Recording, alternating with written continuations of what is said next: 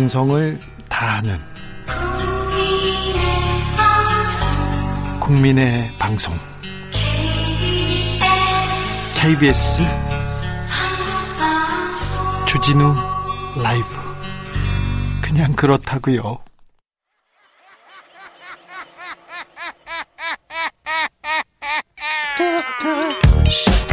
발로 뛰는 기자, 탐구하는 기자, 세상의 질문을 마구 던지는 기자, 기자가 본 오늘의 세상 기자들의 수다. 라이브 기자실을 찾은 오늘의 기자는 한결의 김민아 기자입니다. 안녕하세요. 네, 안녕하세요. 네. 미래통합당 분위기 어떻습니까 요즘? 어, 네, 지지율이 꽤 큰 폭으로 상승하면서 네. 고무된 분위기가 있었고요. 고무된 게 보입니다. 네, 그러다가 이제 8.15 광복절 집회 때문에 약간 삐끗하는 느낌이 있었습니다. 그래요? 네. 아, 분위기가 왔는데 네, 맞습니다. 물이 들어왔는데 네. 너무 좋아야 되는데 약간 삐끗했습니까? 네, 맞습니다. 이게 지난 해까지만 해도 그 지금 사랑제일교회 정광훈 목사와 황교안 전 대표가 굉장히 가깝게 지냈었기 때문에 네. 통합당이 이번 8.15 집회를 아예 모른 척할 수는 아마 없는 것 같고. 그래서 처음에는 참여, 네. 참여할지 안 할지 고민했잖아요. 네, 뭐 적극적으로 참여하자는 아니었지만 뭐 당원들이 참여하는데 뭐 어떻게 막을 수 있겠느냐 이 정도의 입장은 나왔었습니다. 네. 근데 이제 이번 이 집회에서 굉장히 많은 확진자가 나오면서 사회적으로 되게 문제가 되고 있으니까 당에서는 아, 우리는 그런 적 없다라는 식으로 약간 입장 바뀌는 모습을 보였고 요. 네. 또 당에서 약간 딜레마에 빠진 것 같기도 합니다. 약간 그 적극적인 지지층들이 그쪽 을 많이 그러니까 정광훈 목사 쪽을 많이 지지하고 있기도 했는데 어느 쪽 편을 들어야 할지 약간 모르는 상황이 된 거죠. 중도층을 겨냥하자니 아예 선을 그어야 하고 아예 선을 긋자니 또 적극적 지지 적극적인 지지층과 손을 놓기는 또 무섭고 약간 이런 분위기인 것 같습니다. 그래서 명확한 입장 표현은 좀 안 하는 것 같아요. 네, 그렇다가 오늘 오후에 이제 하도 좀 논란이 커지니까 김은혜 대변인이 아예 이제 미래통합당은 정광훈 목사와 아무 관계가 없다 이런 입장을 내놓았습니다. 네, 정광훈 목사는 관계가 있다고 그 전에 계속 얘기했고요. 네, 약간 말이 다른 상황이긴 한 거죠. 네, 음. 정광훈 목사는 그렇게 주장한다고요. 네, 맞습니다. 어, 정광훈 목사가 그런데 그 미래통합당 전현직 의원들하고 굉장히 깊은 교분이 있고요. 황교안 대표하고는 특별히 가까웠고요. 그다음에 네. 김문수 전 경기도지사, 그다음에 그쵸. 김무성 전 의원. 네, 그리고, 맞습니다. 그리고 최근에도 8.15 집회에 같이 나간 분은 일단 현재 의원 중에 무대에 올랐던 사람은 없었고 네? 김진태 전 의원 춘천이시죠. 네? 김진태 전 의원 그리고 지금 부정선거 의혹 계속 제기하고 있는 민경욱 전 의원 이렇게 같은 무대에 서서 이제 마이크를 잡고 발언을 했던 모습이 전파를 탔고 예? 그리고 사실 미래통합당이 작년만 해도 황교안 대표가 청와대 앞에서 단식을 할 때 그 앞에서 같이 단식을 해줬던 게 바로 정광훈 목사였거든요. 예? 거의 그때 굉장히 도움을 줬던 그래서 막 같이 기도하는 장면도 있었고 네. 같이 뭐 이제 숙식을 같이 한 아, 밥은 먹지 않았으니까요. 같이 이제 거기서 밤을 새면서 그 어, 장외 집회를 했던 건데, 이렇게 갑자기 또 모른 채할 수는, 사실, 모른 채 하기에는 지지층이 많이 겹치는 건 사실인 것 같습니다. 그렇죠. 핵심 지지층들이 겹치는 네. 게 있습니다. 조성비 님이 예수님이 제자들에게 세상에 소금과 빛이 되라고 하셨는데, 전 목사님은 자기를 따르는 교인들에게 세상에 코로나와 어둠이라고 하는 것 같습니다. 세상에 빛과 소금이 되는 그 신자들이 많습니다. 그리고 예수의 뜻을 따라서 이렇게 착하게 살려고 그리고 빛이 되려고 하는 노력하는 사람들이 많다는 것도 어, 알고 그 다 기독교 전체, 개신교 네. 전체에 대한 폄훼가 돼서는 안 될 것 같습니다. 예. 일단 민주당에서 오늘 이제 통합당이 입장을 내야 된다라고 계속 압박을 했고 또 통합당 의원들은 화들짝 놀라면서 어, 우리는 거기에 참여하라고 한 적이 없다. 네. 뭐당 차원 참여는 없었다 이렇게 선을 그으면서 네. 앞으로 어떻게 좀 정리가 될지 주목을 해봐야 될 것 같은데 확진자가 계속 나오고 있어서 그렇죠. 좀 관건이네요. 민주당은 계속해서 네. 너희들은 한 배였지 않느냐. 근데 그렇죠. 미래통합당은 2번은 아니었다 이렇게 얘기하는 거죠? 그렇습니다. 네. 네. 어, 그 정치권에 코로나 확진자가 나오진 않았죠, 지금. 정말 이상한 게 국회에 정말 하루에도 수천 명씩 왔다 갔다 하는데 네. 국회에서 아직 확진자는 나오지 않았습니다. 근데 저기 8.15 집회 이후에 어디에서 좀 확진자가 나올지 지금 두려워 떠는 사람들은 좀 많더라고요. 네, 그러게요. 예. 더불어민주당이 8.15, 5.18 민주화 운동 진상규명, 유가족 지원하는 골자를 5.18법을 이렇게 당론으로 추진한다고 했어요. 네, 맞습니다. 그런데 통합당도 5.18 그 지원하겠다 얘기도 하고 광주 찾는다고도 하고 광주를 두고 지금 민주당과 통합당 간에 지금 경쟁이 시작됐습니다. 네, 정확하게 짚으신 것 같은데요. 오늘 김영진 민주당 원내 수석 부대표가 원내대책회의 마치고 나서 5.18 3법과 관련해 민주당의 당론화 작업을 하겠다 이렇게 밝혔습니다. 예. 그 5.18, 5.18 3법에는 5.18 역사 왜곡 처벌법 그리고 5.18 공법단체 설립법 그리고 유공자 예우 및 보상법이 포함되는데요. 뭐 5.18에 대한 왜곡, 날조, 허위사실 유포를 처벌하고 희생자와 피해자의 범위를 확장하는 내용 그리고 5.18 관련 단체를 공법 단체로 규정하는 내용 등이 포함되게 됩니다. 그런데 저 미, 미래통합당은요? 네, 사실 내일 미래통합당이 지도부가 광주를 갑니다. 5.18 묘지 간다면서요? 예, 맞습니다. 김종인 위원장으로서는 이제 그 비대위원장으로서는 처음 가는 거고 사실 그래서 민주당의 이 5.18 3법 공약이 그 통합당의 호남 행. 바라기를 네. 약간 견제하는 것 아니냐. 사실 통합당에서 네. 수해 이 호남에서 수해가 났을 때 그쵸. 전격적으로 그 수해 현장을 빨리 가가지고 점수를 따기도 했어요. 네 맞습니다. 네. 이번에 수해 정치라고 할까요? 통합당에서 음. 먼저 이제 현장 간, 갔는데 그게 공, 공, 공교롭게도인지 뭐 비가 많이 와서인지 호남으로 처음에 가서 점수를 땄고 예. 또 호남 지역에서 통합당 지지도도 꽤 오르는 모습이었거든요. 거기다 네. 이제 내일 김종인 위원장이 5.18 민주묘지 방문하고 뭐 광주 지역 단체 지역 경제인들과도 만나고 5.18 단체 유가족들이랑도 좀 만나고 이러면서 좀 접점을 굉장히 빠르게 넓혀가는 모습을 보이고 있습니다. 네. 그러자 이제 민주당에서는 이미지 선전을 위한 정략적 행보가 아니길 바란다 이렇게 좀 혼수를 두기도 했고요. 김종인 비대위원장 음. 사실 지금 미래통합당 지지율을 많이 올려놨다고. 그쵸. 오고 나서 확실히 오른 건 올랐죠. 같습니다. 네. 자, 그래서 당내에서 좀 지위가 좀 입지가 좀 견고해졌습니까? 그리고 좀 비대위원장을 더 오래 할 수도 있겠다. 아니면 대권 후보로도 괜찮겠다. 이렇게 생각하는 사람도 있습니까? 그런 얘기가 이번 주부터 슬슬 나오기 시작하더라고요. 그러게요. 네. 김종인 비대위원장 주변에서 하는 건 아니죠. 근데 사실 그게 양, 양날의 칼같이 저는 느껴졌던 게 아직 임기가 내년 4월까지 꽤 많이 남아 있는 상황에서 벌써 벌써 임기 연장을 얘기하는 건 사실상 임기 연장을 안 해주려는 쪽에서도 그렇게 좀 작업을 할 수 있지 않나 이런 좀 상상력을 펼쳐보기도 했거든요. 네.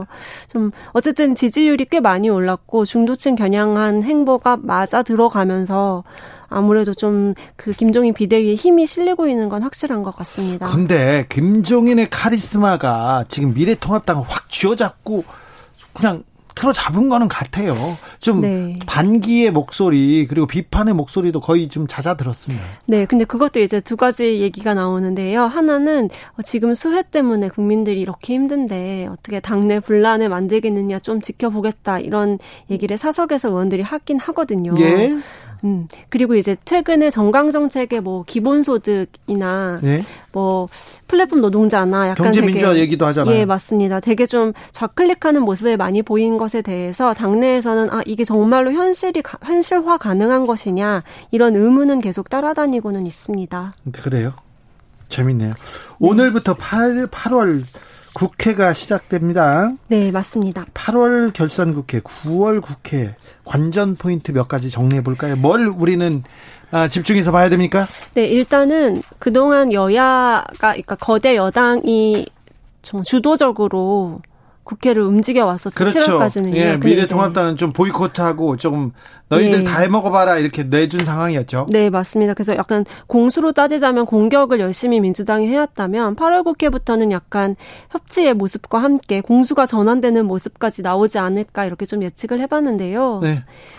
그러게요. 오늘 음. 과방이었던가요? 네, 맞습니다. 과방에서 회의를 미래통합당 의원들끼리만 열었어요. 네, 맞습니다. 그것도 이제 사실 과방이 전체 회의를 열어달라고 통합당에서 요구를 했는데 또 민주당에서는 통합당이 원하는 현안만 가지고는 열 수 없다. 이렇게 좀 어, 충돌하는 국면이 있었고요. 예. 또 사실 지금 민주당이 지지율이 약간 떨어지면서 아무래도 거대 여당 180석이라는 그 의석만 가지고 추진을 해나가기에는 약간의 부담을 느끼는 부담이 그렇겠죠. 사실이죠. 그렇다 예. 보니까 이제 8월 8월 임시국회 그리고 또 9월 정기국회면 국정감사가 시작되는데 그때는 민주당이 그러니까 뭐 이른바 독주를 하면서 모든 그 법안을 통과시키기는 사실상 어렵지 않나 이런 예측이 있고 또 사실 민주당한테 남은 것이 공수처 법안이 있잖아요. 네. 그거를 이제 통합당이 공수처 추천위원을 정해주지 않는 상황에서 어떻게 풀어갈 것인가 이것도 좀 관전 포인트가 될 것 같습니다. 네, 추경에서도 참. 그렇죠. 추경도 되게 공수가 바뀐 게 이번에 확 드러났습니다. 그러게요. 통합당은 추경을 해야 된다라고 주장을 하고 있고 먼저 제... 통합당이 수해 복구를 위한 4차 추경 하자고 얘기를 했고요. 네, 맞습니다. 민주당은 이건 좀 따져봐야 된다 고 얘기하고 있어요. 네, 있는 예산에서 해야 된다라고 했는데 사실 또 이러다가 코로나 확산세가 되게 급해지면서 좀 예산이 더 필요하게 될 수도 있는 상황이 있잖아요. 네. 그러면 어떻게 이제 또 조율이 될까 이것도 좀 관심을 가져보면 좋을 것 같습니다. 근데 국회에서 협치 협치하고 대화 뭐 상생 얘기하는데 그냥 정치인들의 말뿐인 것 같아요. 당장 청와대에서 영수회담 그 여야 대표들 모이자 이렇게 했는데 나는 제대로 받은 적이 없다 이렇게 하면서 만나네 안 만나네 여기에서 갈등이 나오는 걸 보면 참 국민들은 좀 안중에 없는 것도 같고 그런 생각도 해봅니다. 네, 이게 사실 만나자라는 말 그 세 글자로는 안 되는 건가 봅니다. 공식으로 그러게요. 만나자고 하고 비공식으로 만나자고 하고 이게 정말 뭐가 다른지 저도 궁금했거든요. 네. 근데 이제 그 최재성 신임 정무수석이 김종인 위원장 방문한 자리에서 네. 만나자고는 했는데 말한 사람은 공식 제안한 것이다라고 했고 들은 사람은 공식적으로 제안받은 바가 없다 이렇게 하면서 좀 진실 공방이 있었습니다. 원래 청와대에서 정무수석을 보내서 메시지를 공식 메시지를 전달하잖아요. 그렇죠. 근데 뭐가 잘못됐다는 거죠? 일단 뭐 어떤 안건을 가지고 만나자는 건지도 말 안 해놓고 어떻게 뭐 공식적으로 만나자고 한 게 될 수 있느냐 통합당 입장은 이거였고요. 예? 그러다가 이제 김종인 위원장이 어 그러면은 제안 어떤 논의를 할 건지를 말해주고 대통령과 내가 단독으로 만난다면은 가능할 수도 있겠다. 약간 이렇게 좀 문을 열어놓은 상태가 되었습니다. 정무수석이 그러면 민주당 대표 그리고 통합당 대표 이렇게 여야 대표 회동 3자 회동을 지금 제안한 거인가요? 21일에 그렇게 만나자고 했는데 네. 거기에 대해서는 통합당이 어, 21일엔 거긴... 시간 안 된다라고 하면서 이제 이게 공식 제안한 거 맞았나? 약간 이렇게 된 것 같습니다. 그리고는 3자는 아니고 나는 대통령하고 그 미래통합당만 만나야 돼 이렇게 얘기하고 있는 거죠. 네. 그리고 이제 다음 주에는 민주당 전당대회가 있어서 당 대표가 바뀌게 되는데, 네. 그러니까 마지막으로 당 대표, 그러니까 곧 떠날 당 대표랑 같이 만나는 것도 이상하지 않느냐, 약간 이런 그 분위기도 있었던 것 같아요. 대통령하고 둘만 만나야 돼 이 얘기군요. 네, 그걸 요구하는 게 오늘 좀 드러난 하루였습니다. 옛날에 황교안 대표도 이런 비슷한 주장했었잖아요. 너무 똑같이 그랬죠. 그렇죠. 네. 왜 그 야당 대표들이 대통령하고 둘이 만 나면 아, 이 나라를 이끌어가는 두 지도자가 된다고 생각하시는 거 그렇게 사진 찍히고 싶어 하는 것 같기도 하고요. 예. 그때 황 대표가 결국은 이제 다 같이 오당 대표 다 같이 만났는데 네. 막판에 문 대통령이랑 창문가에 서서 둘이 얘기하는 장면이 이제 사진에 찍혀가지고 네. 그때 무슨 얘기했는지 이렇게 묻고 이랬었는데 그 사진을 남기고 싶어요. 네, 그것 때문이었던 것 같습니다. 국민들이 잘 모르는데 정치인들은 그게 중요합니다. 둘이 만난다, 셋이 만난다. 음. 옛날에요. 노무현 대통령을 그 지지하던 정몽준 국민통합 21의 대표가 있었습니다. 네. 둘이 단일화를 했지 않습니까? 네. 그런데 그분이 단일화를 파기한 가장 중요한 이유가 뭔, 뭔지 어, 아세요? 어, 뭐였어요? 그때 노무현 대통령 후보하고 정몽준 그 대표만 둘이 둘만 서야 되는데 그 옆에 정동영 추미애가 섰다는 거예요. 아. 그래서 강하게 둘 빼고 양자 두 명만 앉게 나머진 빼고 이 대통령 후보와 나만 서게 해달라고 강력하게 주장했어요. 그런데 네, 단상에 정몽 저 정동용 의원과 추미애 의원이 올라갔어요. 그래서 네. 같이 찍어가지고요 삐지셨어요.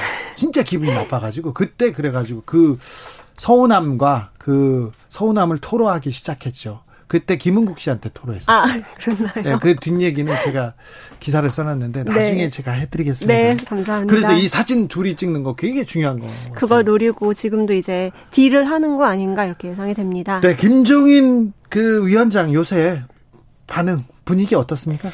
뭐, 그니까, 당에서 말씀하시는 걸까요? 네, 아니요. 전체적으로. 기분이 좋아 보이시더라고요. 네네. 네, 나쁘지 않은 것 같고, 예. 또 지금 이 수해복구 때문에, 그리고 또 뭐, 사실 당 지지율이 가장 큰 요인이 되겠죠. 예. 이것저것 돌아다니시면서 본인의 약간 스포트라이트 받는 것을 즐기는 기자들하고 그 접촉면도 좀 늘어났습니까? 아니면 계속해서 지금 신비주의로 잘 안 만나십니까? 어, 그래도 네, 만나면 백불, 백브리핑이라고 하잖아요. 네. 기자들이 뭐 물으면은 툴툴대면서 답은 그래도 해주는 걸 보니까. 네. 툴툴대면서 계속 반말하시죠. 네. 네. 근데 얘기는 계속 해주시고요. 네, 네. 할 얘기가 아직 남아있는 상태인 것 같습니다. 다음번에는 저기 주진우 라이브 청취자들의 의견을 가져갔다가 김민아 기자가 한번 물어보세요. 음, 그러겠습니다. 그렇겠습니다. 네. 네, 여기까지 할까요? 지금까지 기자들의 수다 한결의 김민아 기자였습니다. 감사합니다. 라디오 정보센터 다녀오겠습니다. 조진주 씨. 정치 피로, 사건 사고로 인한 피로, 고달픈 일상에서 오는 피로. 오늘 시사하셨습니까? 경험해 보세요.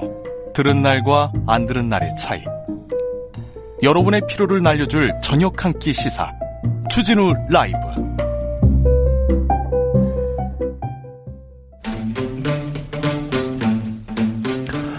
청년이 보고 듣고 느끼는 요즘 우리 사회 그것이 궁금하다 청년에게 묻는다 요즘 뭐하니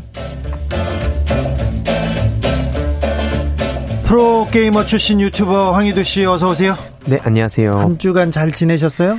어, 잘 지내고 있다가 주말에 그 광복절 때 네. 조금 화가 많이 나가지고 네. 공부도 하고 그랬습니다 왜 화가 나요?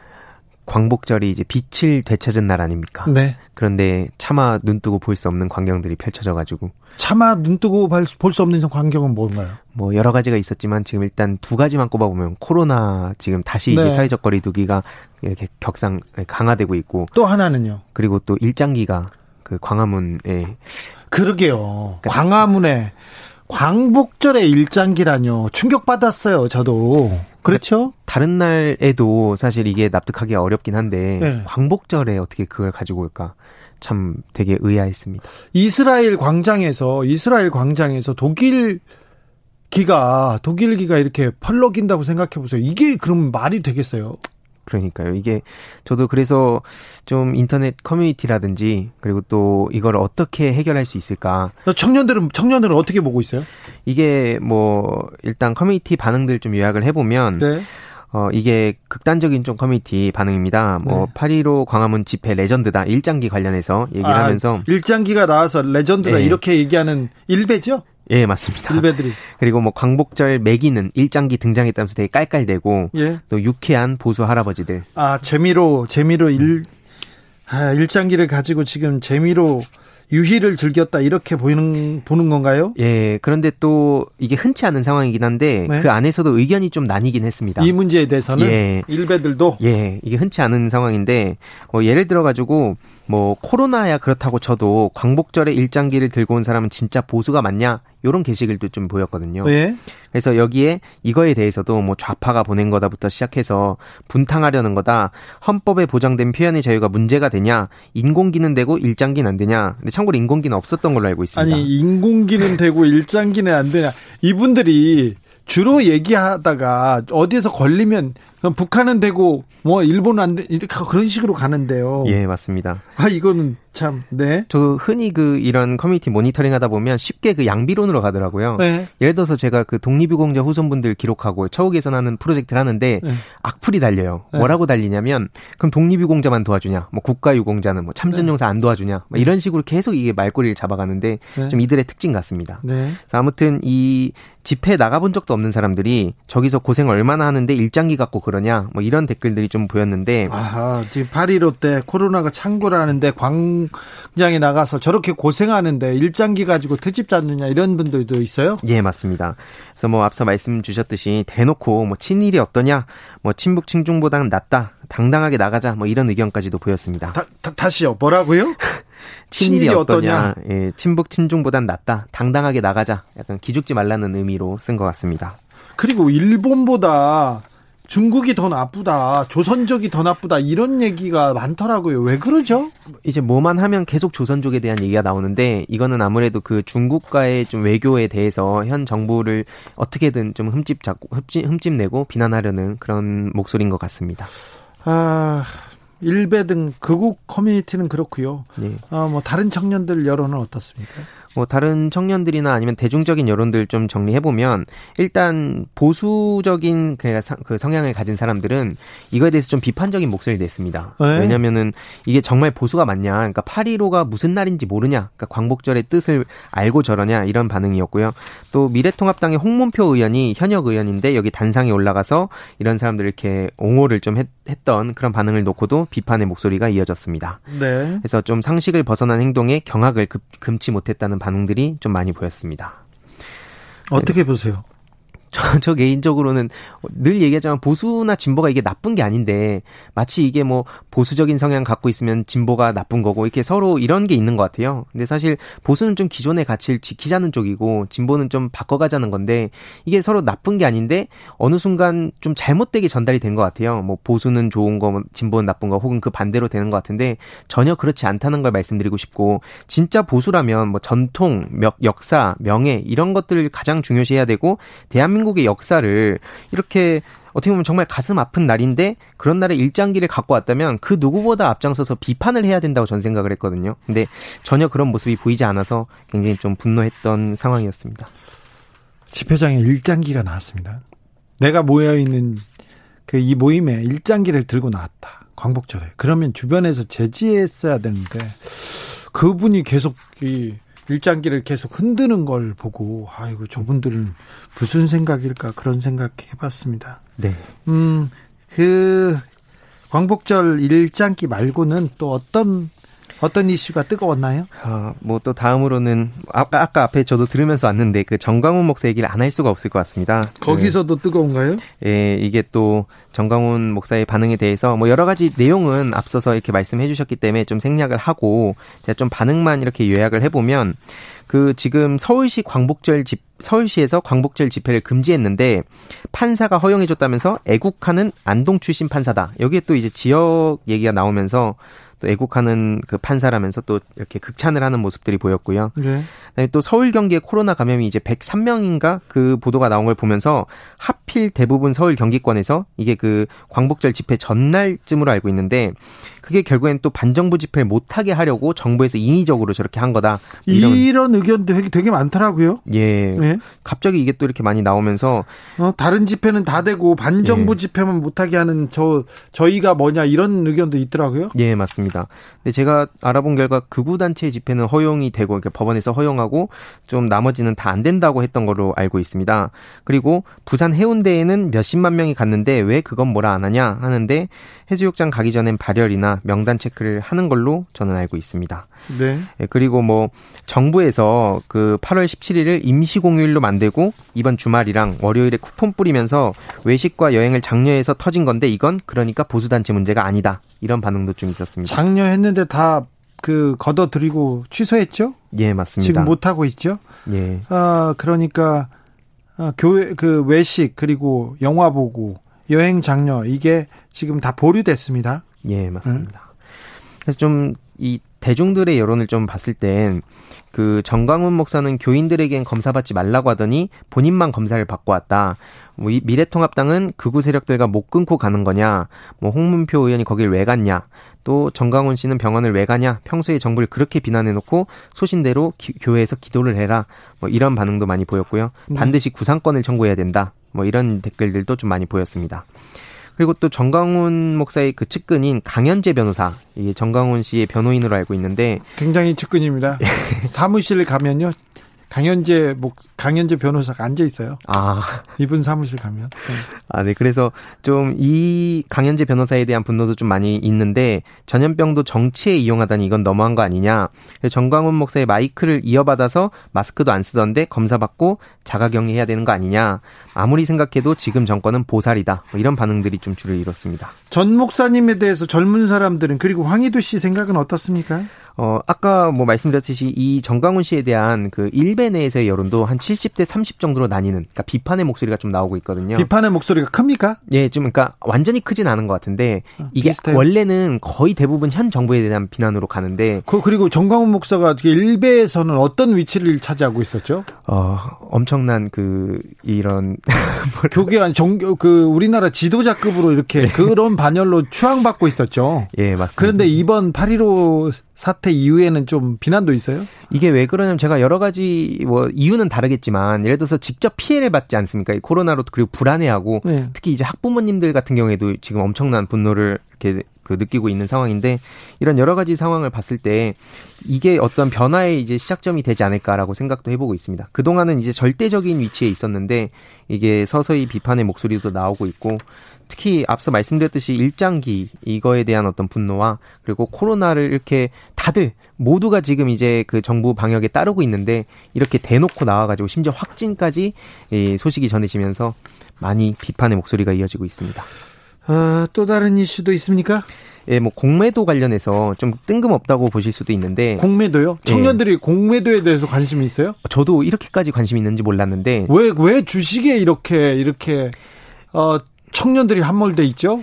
그러니까 제가 보기에는 뭐 그것도 여러 가지 이유가 있겠지만 로또, 뭐 주식, 그다음에 뭐 집값, 그러니까 부동산 이거에 좀 특히 관심을 가지는 게 뭐 안정적으로 회사 생활하면서 돈을 벌기에는 내가 나중에 뭔가 미래가 불안정하다고 생각해서 미래를 불안하게 생각하는 것 같아요 젊은 네. 세대가 네. 내가 열심히 일해도 안 된다 이렇게 생각하는 그 생각이 많은 것 같아요. 그러니까 네. 돈, 주식 그리고 지금 빚내서 주식하고 지금 빚내서 집이라도 사지 않으면 네. 내가 열심히 일해서는 안 된다 이런 생각이 있어요. 굉장히 위험하고 네. 걱정입니다. 걱정입니다. 이거 다 기성세대들의 잘못인데요. 그러니까 이게 저도 그래서 참 신자유주의가 어떻게 보면 그러니까 이게 돈으로만 모든 걸 판단했던 그런 시대는 이제 좀 많이 어, 가야 된다고 저도 생각을 하는데 무한정의 그런 어떤 그 뭐라 해야 되지 돈만을 위한 그런 생각들에서 많이 벗어날 필요가 있다고 생각합니다. 그래서 공매도에 관심이 있다고요?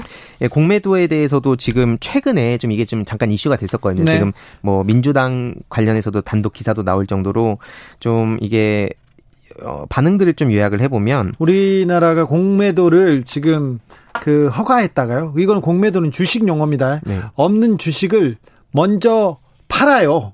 그리고 나중에 사서 갚는 건데, 네.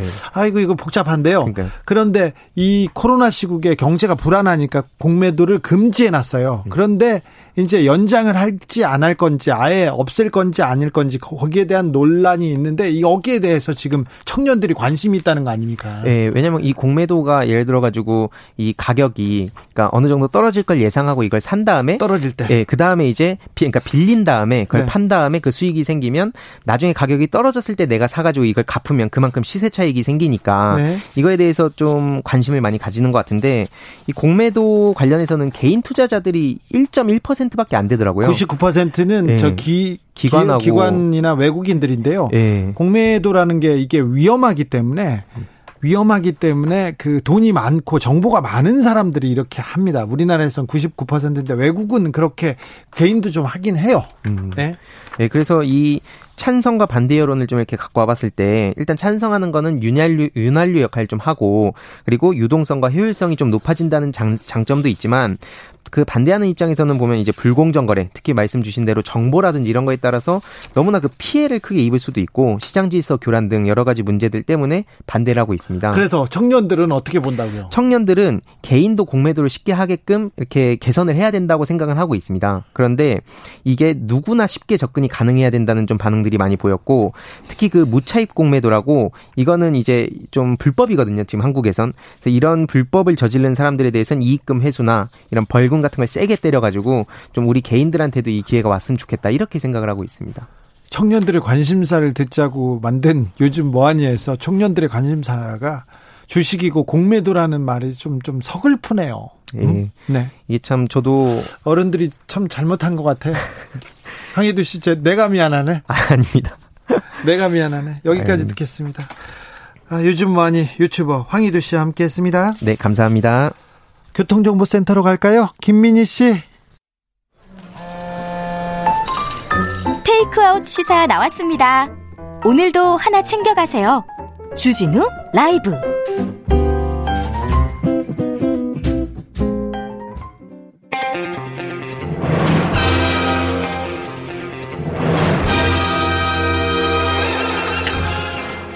누가 검사에게 절대 권력을 주었는가? 2020년 정의의 칼끝이 검찰을 향한다.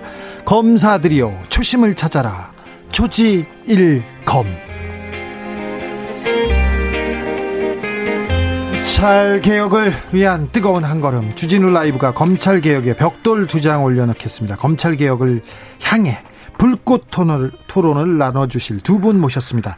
여의지검 개혁부 김경진 전 의원 안녕하세요. 안녕하세요. 김경진입니다. 김남국 의원 안녕하세요. 네 안녕하세요. 안산 단오늘의 김남국입니다. 네.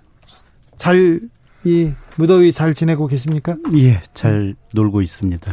김남국 의원은 잘 놀고 있습니까? 아, 잘 놀지 못하고 열심히 공부하고 있습니다. 어떤 공부하세요? 네, 뭐 주민들 많이 만나서 여러 민생 현안도 청취하고요. 네. 또 그다음에 요즘에 못 따라간 여러 현안들에 대한 공부도 같이 하고 있습니다. 김경진 의원 작년 여름에 엄청 바쁘셨는데요. 어, 그렇죠. 뭐, 아이, 국회의원 할 때는 네. 한 달에 하루 쉬는 게 꿈이에요. 로망인데. 하루라도 쉬는 게? 네, 한 달에 하루라도 쉬는 게. 예. 근데 어쨌든 이제 뭐 자주적으로 뭐 정말 3D 직업 중에 하나다라고 얘기하는데 네. 그래도 국회의원이 참 보람 있는 게 이제 옆에 네. 김남국 의원 계시지만 자기가 생각하는 정책 방향을 국정에 접목시킬 수가 있잖아요. 예. 근데 사람이 태어나서 어떤 직업과 어떤 업을 한다고 쳤을 때 그 국회의원 일처럼 그런 의미에서 보람된 직업이 없는 것 같아요. 그렇습니까? 네. 하루에 한 번 쉬는 게 소원이다. 그런 의원들이 한 달에 하루. 하루 한 달에 하루. 죄송합니다. 네. 아, 김남국 의원은 한 달에 한번 쉬기 어려워요. 그렇죠? 그러니까. 네, 저도 이제 보좌진들은 일주일간 이제 휴가를 보냈는데 저 혼자 남아가지고 계속 민원 전화 민원 전화 받고 청소하고 막 이러면서 네. 혼자 일주일간 근무했습니다. 네. 전광훈 목사 얘기부터 좀 가야 되는데 보석 취소를 검찰이 법원에 청구했습니다. 법원이 받아들일 가능성이 높지요? 어떤 식으로든지 간에 구속이 될 것 같아요. 그렇겠죠? 예, 그게 이제 보석 취소 청구를 했고 지금 보석 조건이 뭐냐면 원래 현재 지금 공직선거법 위반으로 재판받고 있잖아요, 보면. 예, 예. 그 사건과 관련되는 사람이나 또는 위법한 집회 시위에 참석하지 마라. 예. 뭐 이렇게 돼 있는데 조금 아마 법원도 고민되는 게 그 지금 집회 시위가 예. 행정법원에서 허가받고 지금 이게 이루어진 거 아니에요. 예. 그래서 위법성 문제에 대해서 약간은 논란이 있을 수는 있는데 근데 원래 허가받을 때 지금 한 100명 정도 소규모로 모인다. 그래서 감염병 우려에 대한 그런 것이 없다라고 해서 행정법원의 허가를 최종적으로 받았겠는데 이게 행정법원에 얘기한 거하고 달리 지금 수천 명이 모인 거 아니에요 보면 네.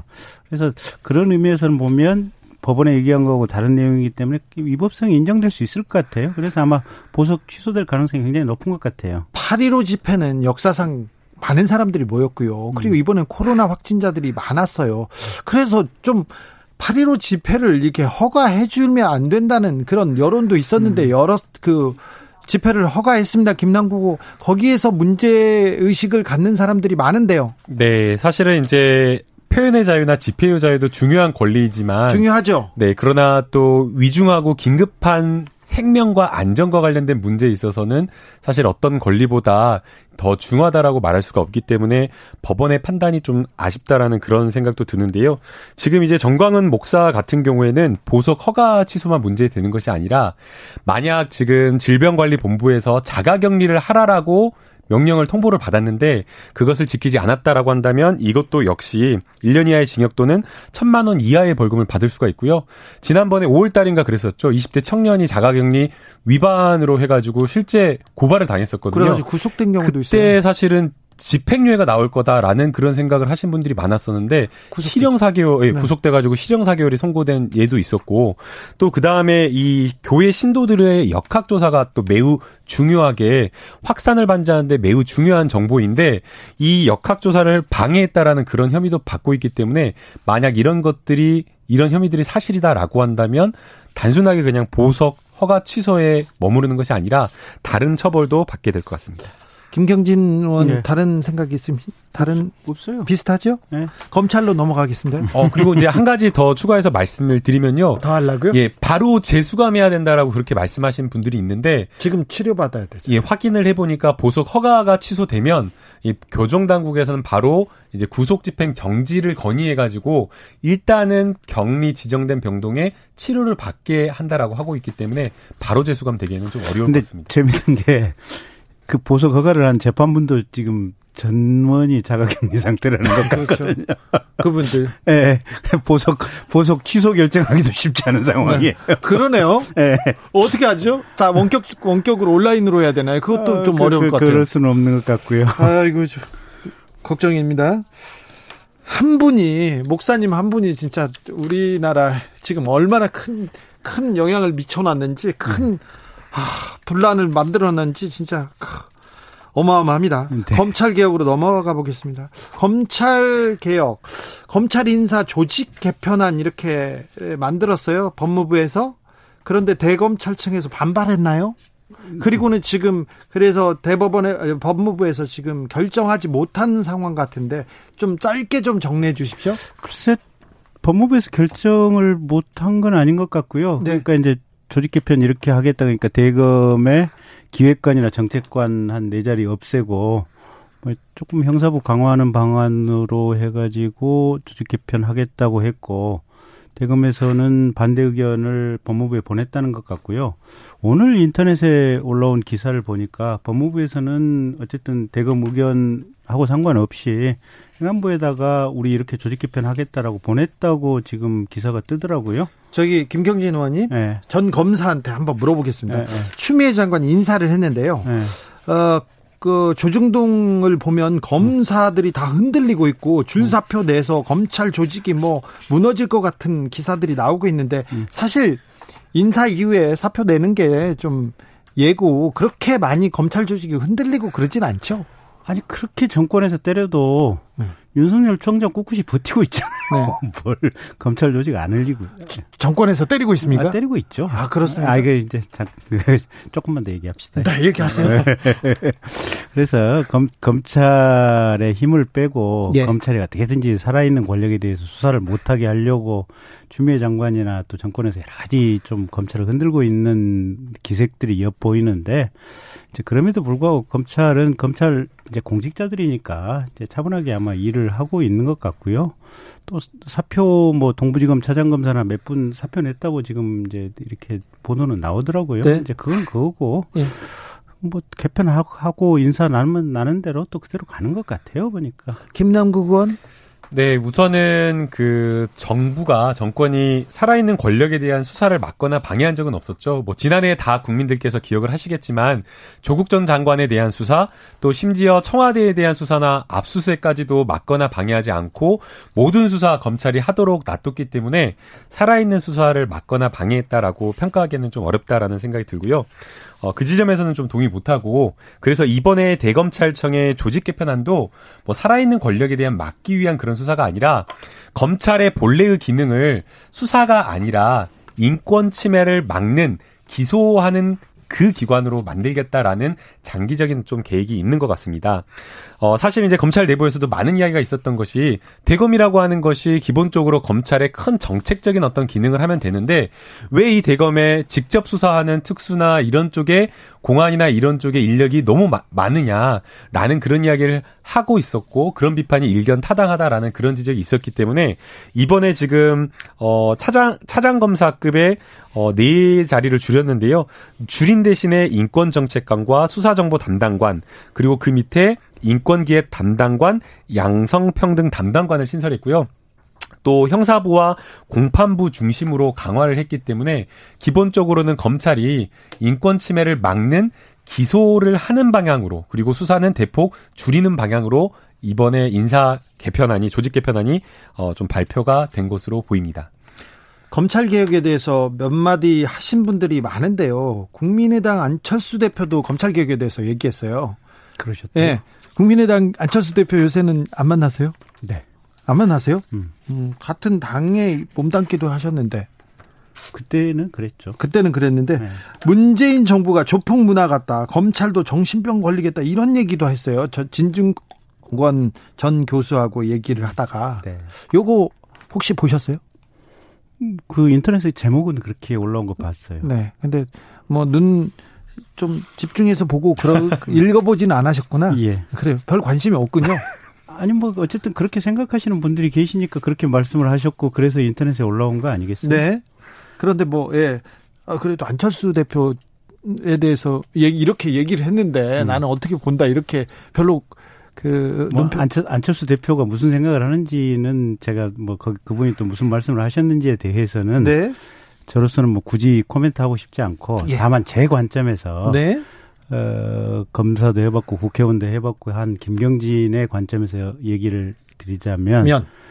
지금 현재 문재인 대통령님도 그렇고 추미애 장관님도 그렇고 상당히 이율 배반적이고 이게 앞뒤가 다른 면들이 좀 있어요. 이율 배반적이라. 그러니까 전체적으로 보면 손혜원 의원님 최초에 수사할 때도 좀 그랬던 것 같고, 네. 조국 장관 수사할 때도 그랬던 것 같고, 그 다음에 울산 시장 선거와 관련해서 경찰이나 청와대가 조직적으로 시장 선거, 지방 선거에 개입했다라고 하는 사건도 그렇고, 그 다음에 뭐 유재수 씨 감찰무마 관련된 수사 도 그렇고 최근에 뭐 한동훈 검사장 뭐 관련됐다고 하는 수사도 그렇고. 근데 그 사건에 네. 대해서 문재인 음. 대통령이나 추미애 장관이 직접적으로 뭘 뭘, 뭘 했다기보다도 네. 전체적으로 현재의 집권 여당과 어떻게 보면 행정부가 네. 결국 행정부의 총책임자는 대통령님이시니까요. 네.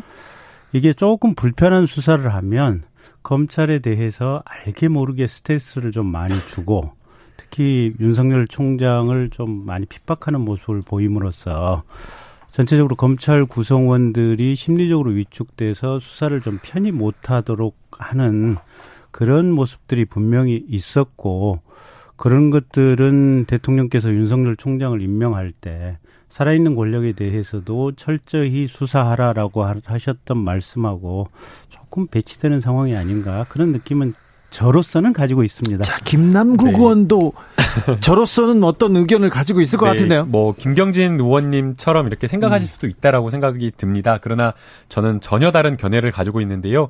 오히려 윤석열 총장이 살아있는 권력에 대해서 수사를 마음대로 하도록 거의 쾌도난마처럼 마음대로 할 수 있도록 사실 정권에서 비판도 하지 않고 어떤 제동도 걸지 않았었죠.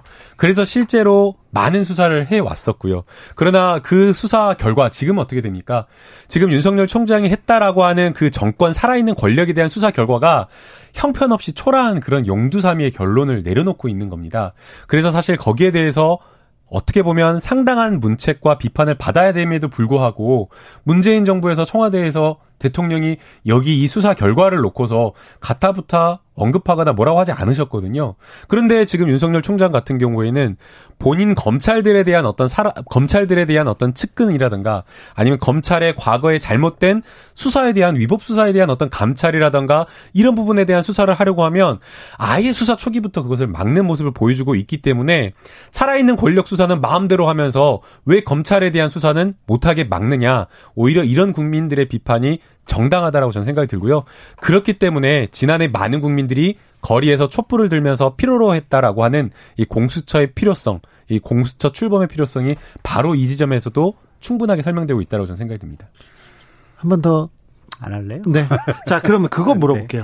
네. 어, 법무부 장관 법무부 장관과 그 법무부 장관이 지금 주도를 했는데 검찰 개혁안이 나오자마자 음. 나오자마자 어, 검찰의 힘을 빼고 경찰한테 많은 권한을 준다. 동등한 관계로 간다. 이런 얘기가 있었는데요.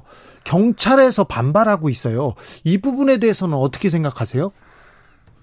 김남국 의원? 네, 그 사실은 지금 검찰의 수사권을 이렇게 조정하고 독립해줘가지고 경찰에게 일차적 수사권을 줌으로써 검찰 경찰 권력이 비대화되는 문제가 있거든요. 네. 그래서 자치 경찰제와 그 다음에 행정 경찰과 수사 경찰을 분리해가지고 비대화된 경찰 권력을 독립하고 분리해야 된다라고 지금 이렇게 하고 있는데 지금 지난해 논의됐던 저도 이제 토론회나 이런 곳에 많이 참여를 해서 지난해 논의됐던 자치경찰제가 어떻게 논의되었는지 아는데 그 지난해 논의됐던 자치경찰제는 어디로 가버리고 지금 또 정부에서 들고 나온 청와대에서 들고 나온 자치경찰제는 정말 엉뚱한 방향으로 오히려 검찰의 문제보다 더 큰 문제를 경찰에 옮겨놓는 문제가 될 수 있기 때문에 이 부분에 대한 고민은 더욱 저희가 심각하게 해봐야 된다고 생각이 들고요.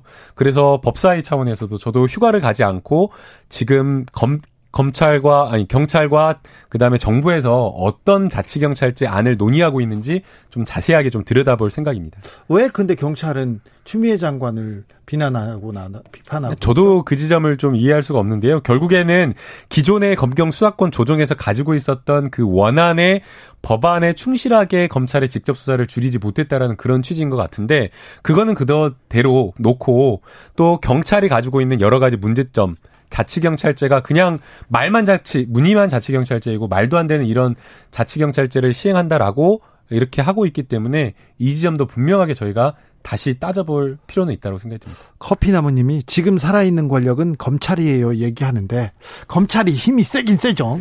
아니 장관이 인사 한 번만 훅 하면 고검장도 날라가고 네? 광주지검장도 법무연수원에 그냥 연구위원으로 날라가는 판에 무슨 힘이 세긴 셉니까? 그게 말이 안 되는 소리입니까? 그래도 검찰이 지금 그 전 세계 아니 그냥 장관이 인사 한 번 하면 네. 쑥쑥쑥쑥 그냥 뭐저 정권 관련됐던 수사했던 사람들 엉뚱한 대로 다 가 있어요. 무슨 검찰이 절대 권력인 것처럼 얘기하세요. 지난 정권하고 네. 지금 현 정권하고 네. 그때 검찰 검찰권에 네. 대해서는 어떻게 봅니까? 아니 옛날에 예. 옛날에도 예. 검찰은 국가 권력 중에 가장 힘이 세고 중요한 권력이니까 중요한 공무원들이죠. 네. 어느 권력이든지 간에 자기 사람을 심으려고 그러고 예. 검찰을 마음대로 하려고 했던 것은 어느 정권이나 똑같아요. 네. 그럼 지금 문재인 정부도 그렇게 하는 건 일정 정도에서는 옛날에 비추어 보면 이해할 수는 있어요. 근데 옛날에 제가 검사할 때 옆에서 지켜봤던 바에 의하면 차라리 옛날에는 그래도 염치라도 있었어요. 근데 지금 정부는 들어와서 염치도 없이 저런 식으로 과감하게 인사의 룰을 흐트러버리는 거예요. 저 정도까지 하면 안 되는 자, 거예요. 자, 염치 없는 네. 염치 없다고 얘기하는데 자, 여당의 예. 김남국 의원 저는 그 전혀 다른 생각을 가지고 있는데요.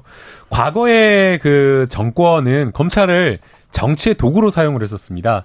청와대에도 민정수석에도 검찰 출신, 뭐 민정비서가 이런 쪽에도 다 검찰 출신이 포진해 있고, 뭐 법무부 장관도 검찰 출신, 검찰국장, 법무부의 모든 요직에 검찰 출신을 해가지고 검찰, 청와대, 법무부가 거의 뭐 검사 동일체 원칙처럼 해가지고 사실상 정권의 정치적인 어떤 위기를 돌파하거나 아니면 정적을 제거하는 그런 어떤 정치 수사를 하는 그 검찰권을 남용하는 것으로 많이 사용을 했었죠. 그러나 지금 문재인 정부 같은 경우에는 아예 지금 법무부 장관부터 교수 출신 그리고 청와대 청와대 민정수석도 전부 다 그냥 그야말로 교수 출신으로 해가지고 아예 검찰권을 독립시켜줬습니다. 살아있는 권력에 대해서도 마음대로 수사를 하라 하고 정말 청와대에 대해서도 그런 어떤 수사까지도 심지어는 그런 수사까지도 마음대로 하라 했기 때문에 어, 김경진 의원님께서 말씀하신 과거 정권과 똑같다라고 이야기를 하는 것은 좀 적절한 평가라고 저는 생각 생각하진 않고요. 오히려 검찰에 대해서 잘못된 어떤 수사와 위법 수사에 대해서 인사로서 평가를 하는 것이 문민 통제이기 때문에 이번 어떤 그 법무부의 검찰에 대한 인사는 적절한 인사였다라고 이렇게 평가를 해야 되고요. 또 이 인사라고 하는 것이 단순하게 과거의 어떤 수사에 대한 평가를 하는 것에 그치지 않고 검찰 조직이 나아가야 될 미래까지 담고 있기 때문에 공판과 형사를 강화한다라는 측면 그리고 직접 수사를 줄인다라고 하는 이 미래의 검찰 방향을 담고 있기 때문에 저는 오히려 이번 직책 개편안과 법무부의 이 중간 인사 그리고 지난번 인사를 오히려 잘했다라고 좀 평가를 하고 싶습니다. 찬소님께서 일개 장관이라고 할 정도로 최고 권력 기자 기관이잖아요. 검찰이 그건 맞잖아요. 김경진 의원님. 그 일개 장관이 고검장이고 검사장이고 그냥 순식간에 다 날려버리잖아요. 검사들. 그전엔 그 수사하기만 하면 그전에도 날렸지만 네. 지금은 더 날리고 있다는 게 문제예요.